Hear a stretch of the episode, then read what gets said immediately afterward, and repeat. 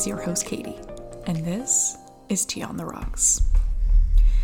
Happy Tuesday, or whatever day it is when you find yourself with my voice in your ears. If you're new here, here at Tea on the Rocks, we discuss everything from what I eat in a day to navigating friendship breakups with a healthy dose of the fun and the feminine. And hello, it has been a minute. I feel as though I've been pretty quiet on Instagram. It's not really on purpose. I just, I'm really just figuring out working from home, sorting out my calendar so that I'm the most efficient. Today, I was going to do another kind of chit chat style episode with some just fun kind of quizzes and whatnot, just sort of like a new format that I wanted to try and, and you know, that I will try. But I had an appointment with my therapist on this past weekend, and it was a good appointment. I mean, side note, with therapy, I feel like there's always this sort of stigma that it has to be like this kind of terrible, um, tear filled appointment. And don't get me wrong, like I've definitely had those times, but there are many sessions that I have with her that are more positive. I think it's good to have a healthy balance of both and so you can kind of again get rid of that stigma in your mind that this is this is just a bad thing or something to be anxious about because it's really not. But on at her suggestion, I am going to be discussing a little bit more of why I left my day job, the events that happened to influence me to make this decision and how working from home has been going. So, if this is kind of all over the place, I apologize. I decided to do it pretty off the cuff. I don't really have much of a script. So, bear with me, I guess. Let's just do a little bit of a chit chat segment. Uh, we're just doing a couple. What show am I watching? I'm still watching Downton Abbey.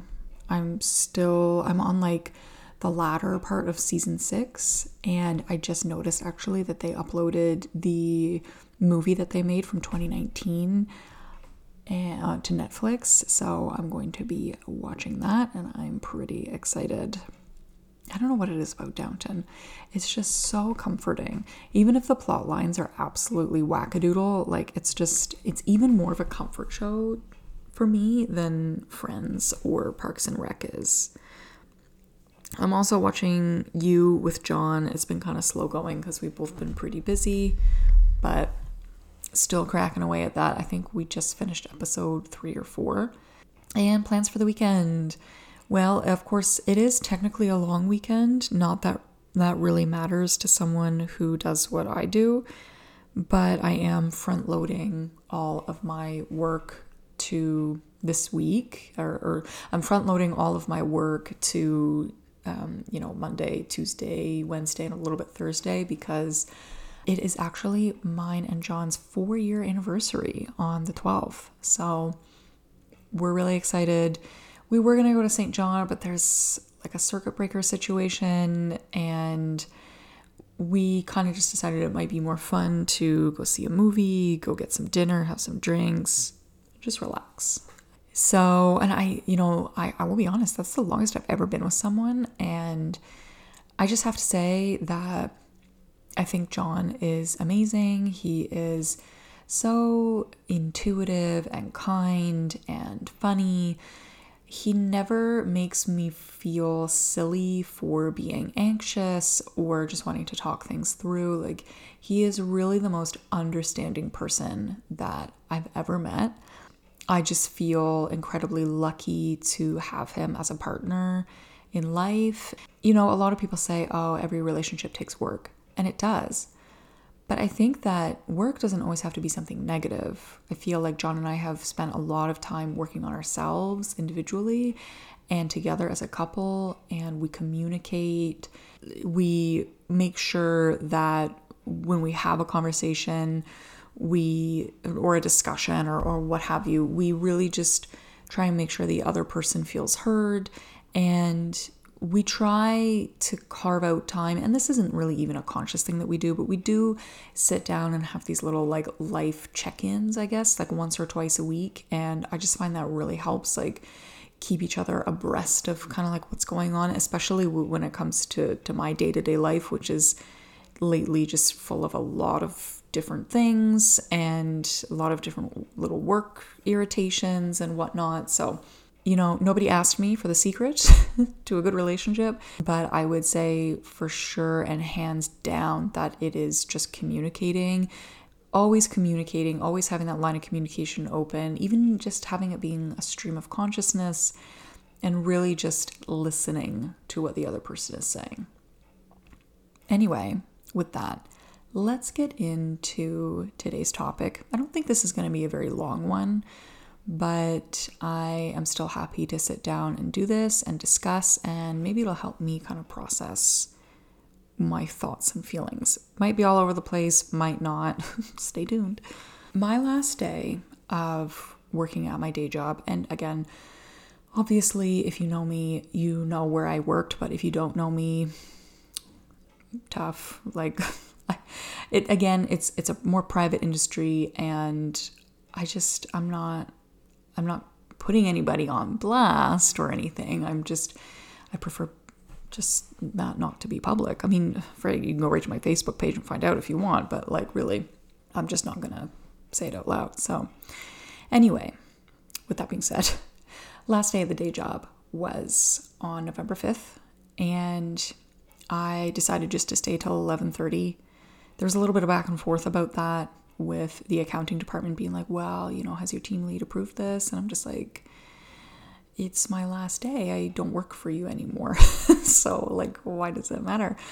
Anyway, I know that processes need to be adhered to and rules followed. And I understand that this other person just wants their ducks in a row, but to me, it just felt so arbitrary. I ended up giving um, a three week notice or like almost a three week notice because I had given my notice on, let's open up my calendar here. I had given my notice on the 19th of November. Things were really ramping up for me in terms of content and copywriting, and I just, like I said in previous episodes, I had to make a decision. And you know what I mean? It, it wasn't a hard choice and they didn't really make it a hard choice, if I'm being honest. Not only was the industry not something I wanted to be in, as we know, but I just don't love the way that some portions of my day job are run.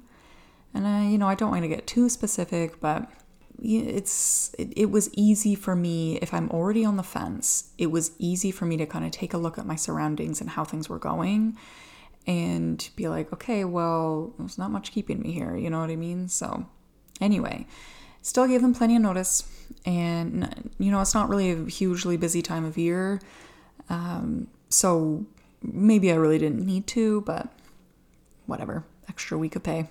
And, and touching a little bit on how they didn't make it difficult to leave. There was an, let's say, just say there was an incident that had happened in October that made me feel very undervalued and essentially my engagement levels were called into question.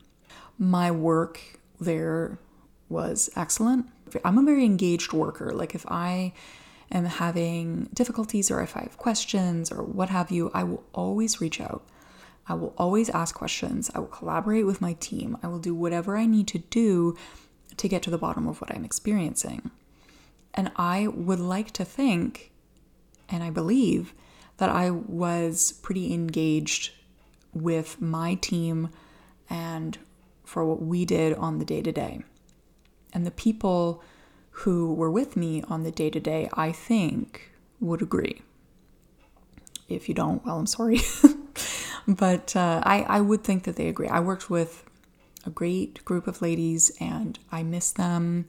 You know, they are one of the aspects of my day job that I will miss the most. They were a great help to me. I was new to this industry and this industry has a lot of ins and outs. So, being able to lean on my team in friendship and when it came to work issues was phenomenal. There was, of course, this incident where my engagement was called into question.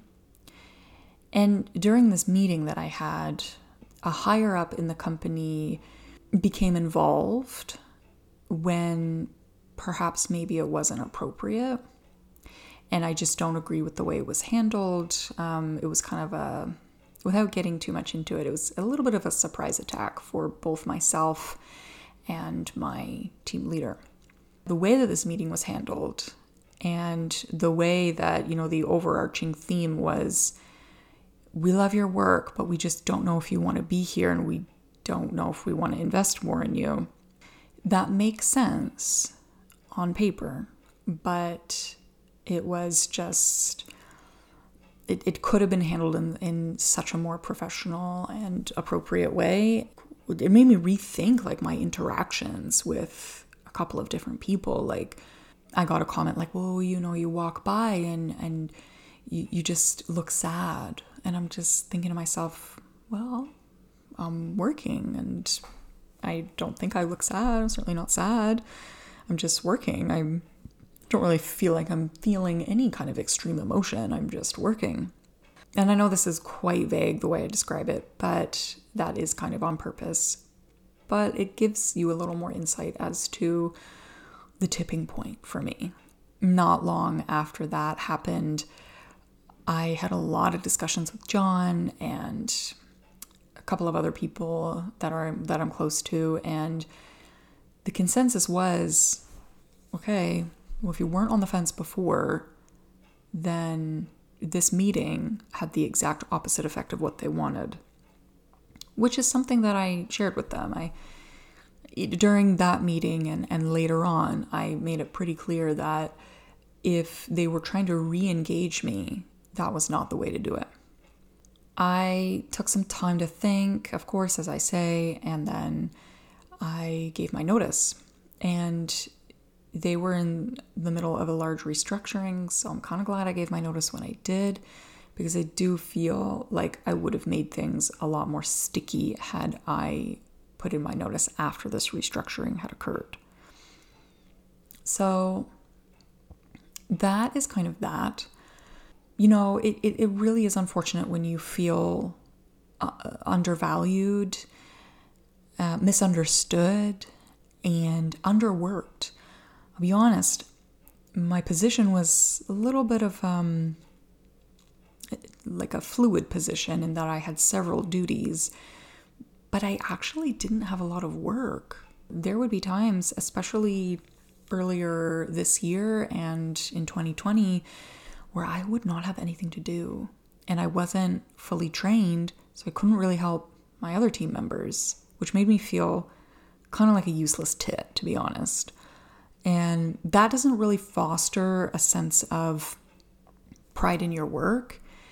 And it doesn't make you feel like a part of the team when you, you can't contribute. And it wasn't an issue of just training. I, I to be honest, I was still training by the end of my employment there, and I had worked there for over a year and a half. Or not over, just about a year and a half. So I think that when you're underworked, not only do you get incredibly bored, like I felt like my brain was just leaking out of my ears some days. But when you get work to do, I don't feel like you grasp it as well or you perform as well as you might like. I'm sorry if you hear Pepper. She is upset that I have the door closed and she is letting me know. And again, I want to stress that the work that I did was good. This is this was never in contest. I'm a smart person and I'm a hard worker, but again, it made it difficult to get into a rhythm, I think is what I'm trying to say. Like when I would get work in, I would do it right, but it just I, I was so kind of sluggish from not really having much to do that i felt like maybe it took me longer or just you know, I, I would kind of go down the merry path and trying to get this task done. When really, if I had been getting several tasks of the same kind, I think I would have been more efficient. In any case, as 2021 did go on, I did start to get more work. Um, I was still very much in training, but I was still able to do more work, and I definitely felt like I had shaken the cobwebs off a little bit. But, you know, I digress. The point is, like I said in a previous episode, if you don't like the industry you're in, and the industry that you are in is not making it really hard for you to leave, there's not really much incentive to stay, then if you have a passion somewhere else and if you are objectively and frankly making money in this other industry and this other passion that you have, pursue it. Like, I don't know how many people that I've spoken to that say, you know, I, I wish I would have the, the gumption to do this. And for me, I don't know if it was gumption. I think I was just driven to a point where I was miserable there and it was either leave or let my mental health suffer. But the thing is, a job is still a job. I talk a lot about passion and the industry that I love and whatnot, and that's all very well and good. But work is still work. I'm not on a yacht in Ibiza somewhere with my laptop open, writing a few lines down. What I am doing is pretty involved. It's a lot of work. It requires a lot of brain power.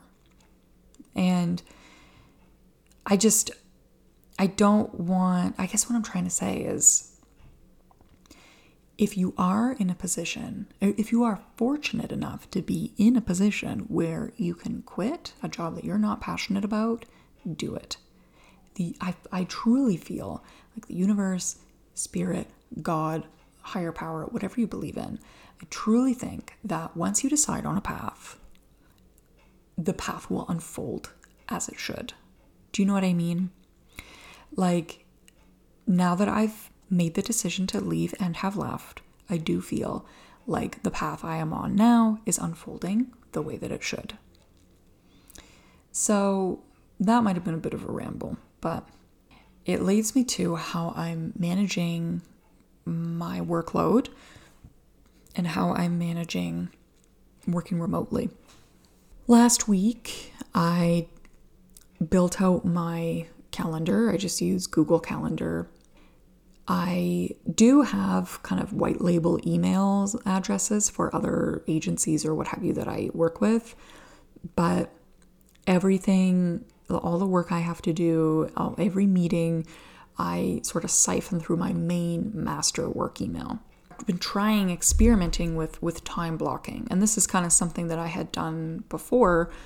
I quit my day job as well but now I'm obviously doing it in full force so with time blocking I feel like I underestimate the time that I need for each project so I do find myself kind of pushing things to the next day which I realize is not the most efficient but it is more efficient than just flying by the seat of your pants and not having any plan for your day whatsoever. Like for example, I, I book out a lunch hour for myself for from about eleven thirty to quarter after one, and that's actually when I'm recording this. I wasn't really doing that before, and now I am. I, I realize I was listening to a podcast or something that said that you really do have to carve out that personal time. You have to write it down and make it very clear that you are in personal time because I, I find, especially for me, I, I feel very guilty if I'm not working. So, not only does time blocking help me with those feelings of guilt and stress and overstimulation, but it allows me to block out that personal time too. I don't know that every day is going to look the same. Obviously, I don't think it will. My calendar is blocked out. Let's see here. Well, this is the wrong email address. Hold on, folks. Here we go. So, right now I'm on my lunch break and my calendar is blocked out until 8 tonight. So, I have my lunch break and then I have some work I'm spending the entire afternoon on. And then I'm going to have my supper time. Then after that, I have an email that I have to draft and a kind of smaller task that should only take me about an hour to two hours. Tomorrow, it's looking a little bit lighter. For example, I don't really have anything scheduled past 3:30. So every day is going to look a little bit different depending on the deadlines. Like I I have some projects that have 2 to 4 day turnaround times. And then other projects are longer. They're more like strategy products products. They're more strategy projects that take longer that maybe aren't necessarily due in X amount of days, but still need to be worked on. And as far as where I work, uh, I've actually so far spent a lot of time at either Starbucks or Second Cup. Second Cup is kind of like, I don't know. it's fine, it's a cafe. The Wi Fi is not very good, but I do find it's a little bit quieter than Starbucks. Starbucks is like a nightclub especially in the late afternoon. Oh my goodness. But yeah, Starbucks and Second Cup, and of course, I have my workstation at home. I do find that I get a little cabin feverish at home. So I imagine that I will at least two, three days out of the week, I'll, I'll spend good chunks of time at uh, a cafe. And there are other local cafes that I want to try. Um, the Muse or or what have you. If you're from Fredericton and you're listening and you know of a good cafe where you like to go and work, please let me know. DM me on Instagram, email me. just let me know. I think I'll wrap it up here. This is just a little bit of insight into why I left. And again, I want to reiterate like, I know I talked a lot about, you know, just quit, blah, blah, blah. It, I know that it's not that easy. And for me, for a long time, it wasn't that easy. And even now, I don't imagine it's that easy. I don't have all the logistical stuff worked out. Next year, I've got to file for a GST number and I've got to do all this crazy tax stuff that I only half understand. Very murky. Definitely, my ducks were not all in a row when I quit. And you know, I have a little bit of savings, but not a ton.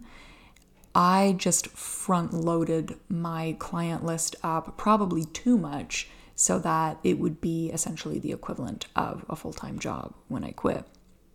And it, so far, a couple days in, that seems to be kind of how it's shaking out. So that's good. Like I'm definitely, like I'm definitely working full time. I'm absolutely like today. Like I said, I'm working till eight. It's it's really a matter of trying to be as strategic as you can. Of course, yes, should you have three months worth of savings or whatever, sure. But I don't think that's realistic for everybody. I think it's much more realistic for an experienced or at least semi experienced copywriter or content specialist to um, just front load the clients and up the ante with current clients so that at the very least you're starting off with a large workload that you obviously you know that you can reasonably organize. But i definitely didn't do everything right but i have faith that it'll work out.